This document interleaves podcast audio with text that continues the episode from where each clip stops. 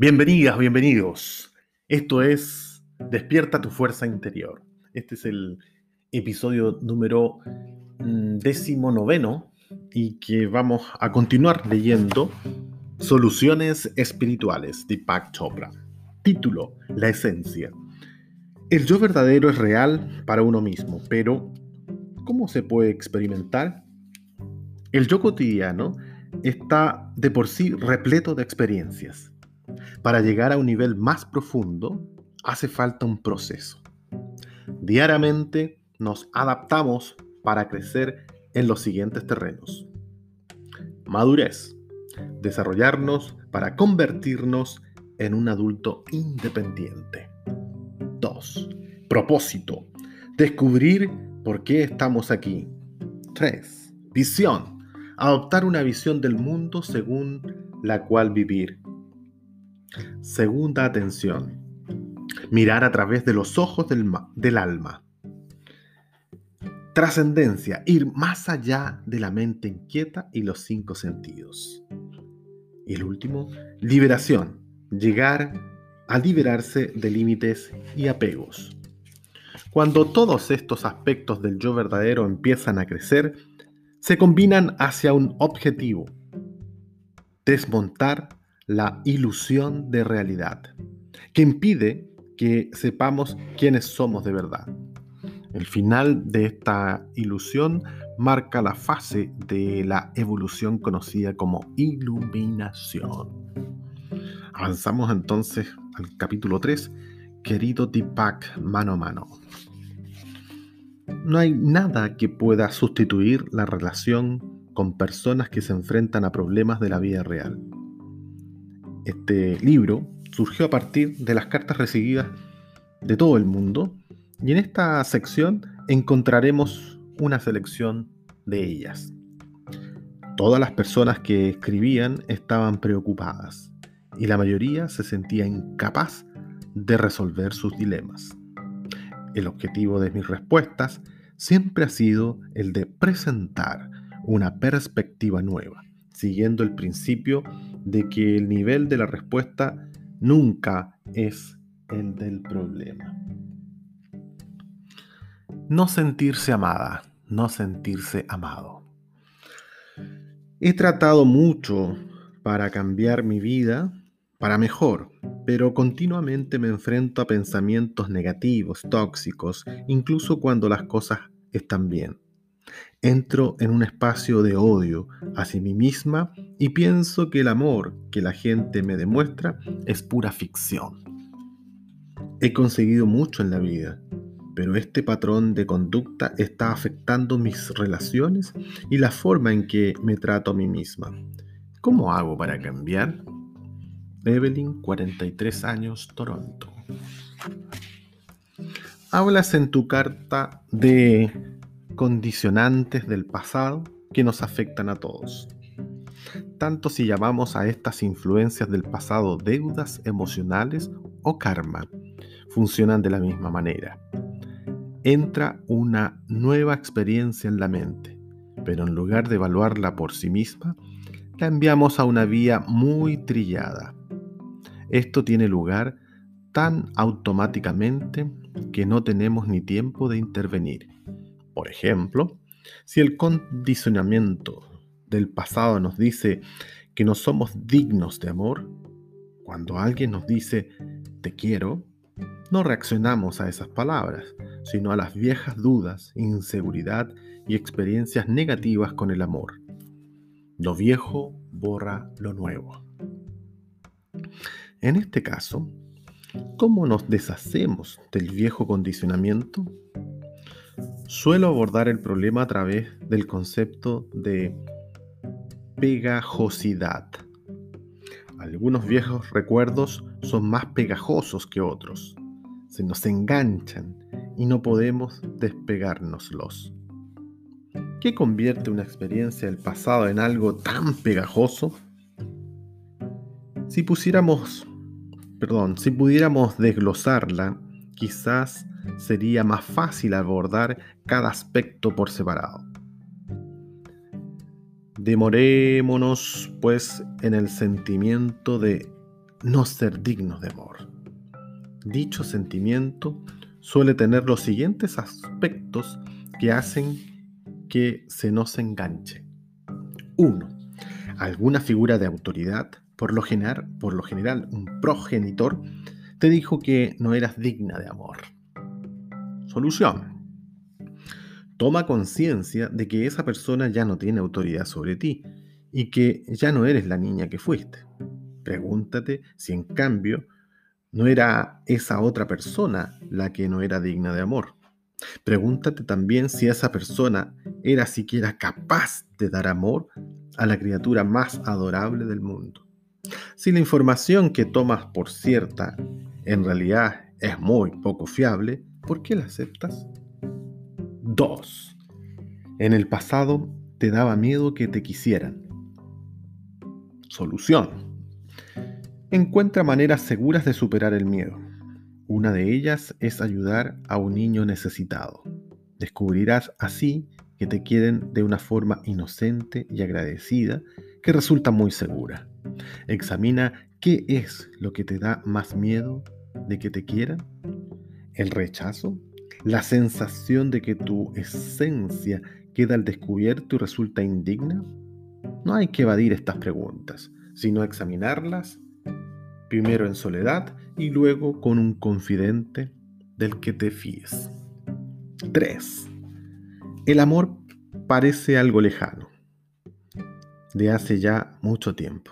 Solución. Llega al fondo del arrepentimiento. El arrepentimiento es una espada de doble filo. Tiene una especie de lado nostálgico, una dulce melancolía que parece protectora, pero también otro lado contraproducente.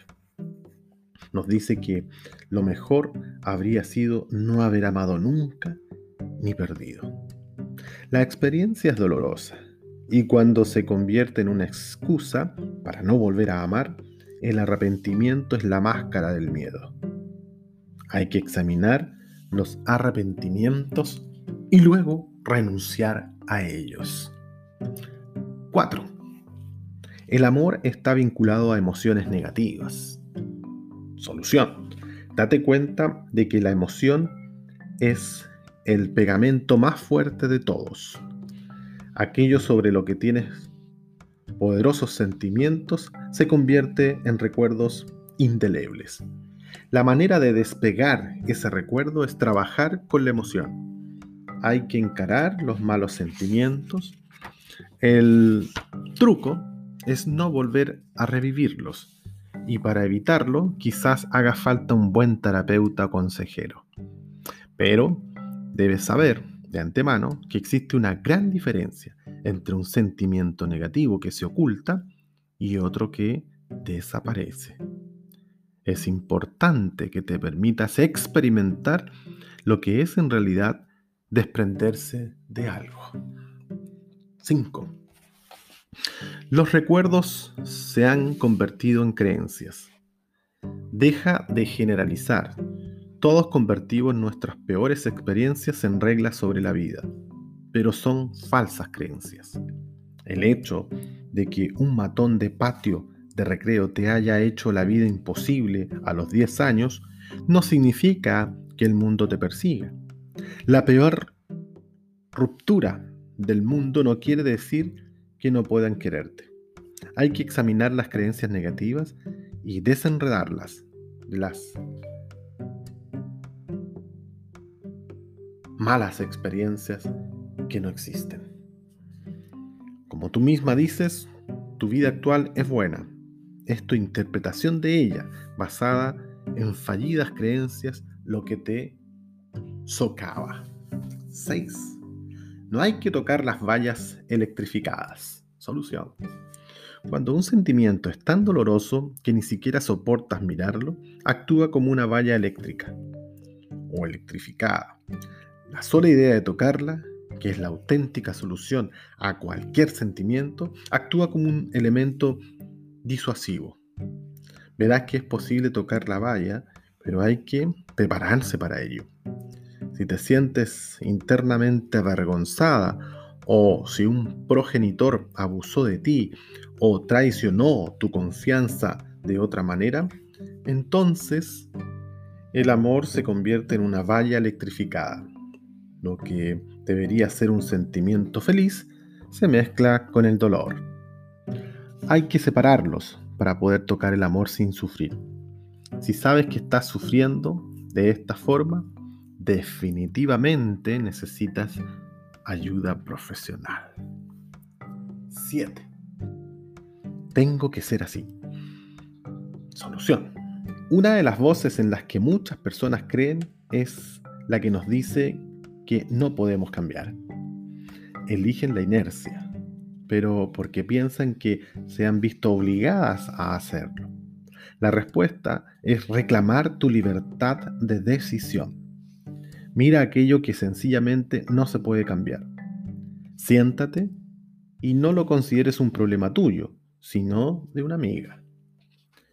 Escríbele una carta con los mejores y más objetivos consejos que se te ocurran. Dile que siempre tiene la, alternativa de cambiar y después sugiérele los pasos específicos para hacerlo. Si te quedas en blanco, consulta un buen libro sobre cómo cambiar y haz caso de los consejos que encuentres. Cuando encaras el viejo condicionamiento a través de estos pasos, liberarte del pasado se convierte en algo viable. Escarbar en uno mismo, donde yacen ocultos los viejos traumas y heridas, nunca es fácil.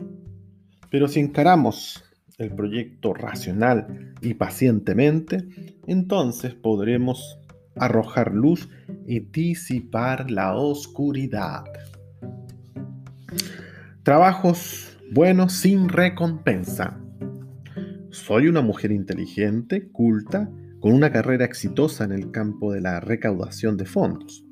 He recaudado millones de dólares para cargos electos, organizaciones educativas y para las artes.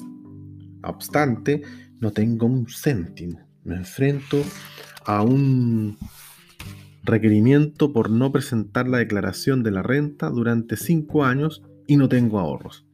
Y el año pasado perdí mi casa por una ejecución hipotecaria. ¿Qué trata de enseñarme toda esta negrura? Rachel, 41 años, Fordland, Florida. Gracias por una pregunta tan franca y te felicito por darte cuenta de que esa negrura, el aspecto más oscuro de tu mente inconsciente, trata de decirte algo. No has caído en el recurso de culpar a los demás o sentirte víctima del destino o la mala suerte. Tal como planteas el caso, eres una ayudante nata. Has tenido éxito en aportar mayor bienestar a los demás mientras te privabas a ti misma. ¿Por qué alguien haría algo así teniendo en cuenta que para la mayoría la caridad empieza por casa? Hay varias respuestas posibles y me gustaría examinar cada una con cuidado para ver si corresponde. Crees que el autosacrificio es una forma de virtud. Quieres que tus buenas obras se vean recompensadas espontáneamente porque demuestran lo buena que eres. Consideras el trabajo en el ámbito de las organizaciones benéficas como una especie de martirio y eso te atrae. Ayudando a los demás evitas analizarte a ti misma. Esperas que tu buen trabajo resuelva tus problemas personales que no has abordado. Sabías que te metías en problemas, pero no querías afrontar la realidad. Sucedieron cosas imprevistas que estaban fuera de tu control. El mensaje será diferente en función de cuál de estas afirmaciones sea cierta para ti. Sin embargo, me animo a generalizar y decir que la oscuridad siempre tiene el mismo efecto mantenernos en una niebla de ilusión. Lo que acabo de enumerar es una lista de ilusiones brumosas. La oscuridad ha llevado a tu puerta precisamente por lo que más temías. En lugar de encararlo, decidiste quedarte en medio de la bruma y has acabado teniendo que afrontarlo de todos modos, pero en un contexto mucho más desesperado. Solo cuando trates tu situación conscientemente y afrontes la realidad, los aspectos más positivos y saludables de la conciencia acudirán en tu ayuda. Te aseguro que esa ayuda existe, a pesar de la situación tan mala que mm, atraviesas.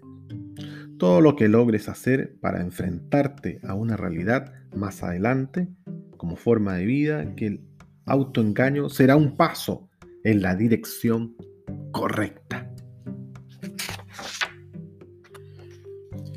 ¿Por qué estamos aquí? ¿De qué se trata todo esto? ¿Nacemos con una misión espiritual o divina en la tierra? Si es así, ¿qué pasa si no la cumplimos? ¿Cuál es la diferencia entre una misión y un propósito o llamado? ¿Puede uno perder la conexión con lo divino y listo ¿O tenemos otra oportunidad en algún momento? ¿Es normal que una persona tenga más de un sueño? Afrodita, 49 años, Dallas, Texas. No haces una pregunta, sino un conjunto enmarañado y el hilo conductor de este nudo es dudar de ti misma. Me imagino que te cuesta encontrar un propósito o sentirte comprometida te pierdes fácilmente en la especulación. Al ver tantas facetas en cada pregunta, se evapora la necesidad de hacer algo. La cuestión básica es, por lo tanto, si realmente quieres una respuesta. ¿Te sientes más feliz dándole vueltas a preguntas sin respuesta? A alguna gente le pasa. Prefieren las fantasías, soñar despiertos y la pasividad reclamar la vida real. En cuanto, a, los detalles de tu pregunta, algunos maestros espirituales afirman que hacemos un trato con el alma antes de entrar en una nueva reencarnación. Y cumplir ese trato se convierte en el núcleo de nuestra existencia. ¿Y cómo se descubre ese propósito? Siguiendo nuestras inclinaciones naturales. Lo correcto para ti no, permanecerá oculto si estás conectada contigo misma y dispuesta a seguir la dirección hacia la que te llevan tus deseos. Pero para algunos es una noción confusa y poco fiable. Coquetean con la idea de tener un propósito único y al mismo tiempo tienen una existencia segura basada en las normas convencionales. Ningún poder superior te castigará por ello. Hacer un trato con el alma si es que tal concepto es válido, no es más que un acuerdo con uno mismo. ¿Puedo haber, ¿Puede haber más de un sueño? Por supuesto. La pregunta que debes hacerte es si has decepcionado si te has decepcionado a ti misma. ¿Acaso importa algo más? Si no estás decepcionada, entonces vas por un buen camino. Pero si lo estás, te enfrentas a una decisión. Puedes seguir viviendo con tu decepción o volver sobre tus pasos y recoger el deseo de tu corazón allí donde lo abandonaste. Sé lo que haría yo en una situación semejante y creo que tú también. Bien, hemos llegado al fin de este episodio y nos vemos en una próxima oportunidad.